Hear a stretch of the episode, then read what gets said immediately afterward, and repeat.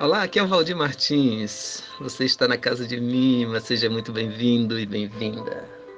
Nossa reflexão de hoje, diante do medo, não temas. É verdade, chegamos a mais um novo ano. Ainda que haja um profundo desejo de esperançar, não adianta esconder aquele medo que teima em nos alcançar.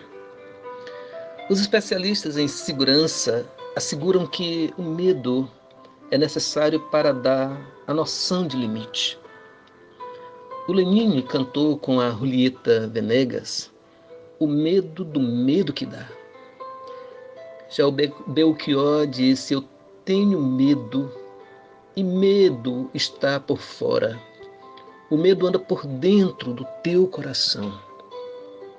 Há contextos que inspiram mais medo do que outros. E é aí que nos entendemos humanos, falíveis, insuficientes ante os desafios que se anunciam. Diante do inconcebível, do desconhecido, somos instados a exercer a confiança, a fé, a ouvir aquela voz que afirma o divino na profecia de Isaías: Não temas, porque eu sou contigo. Não te assombres, porque eu sou o teu Deus. Eu te fortaleço e te ajudo, e te sustento com a destra da minha justiça.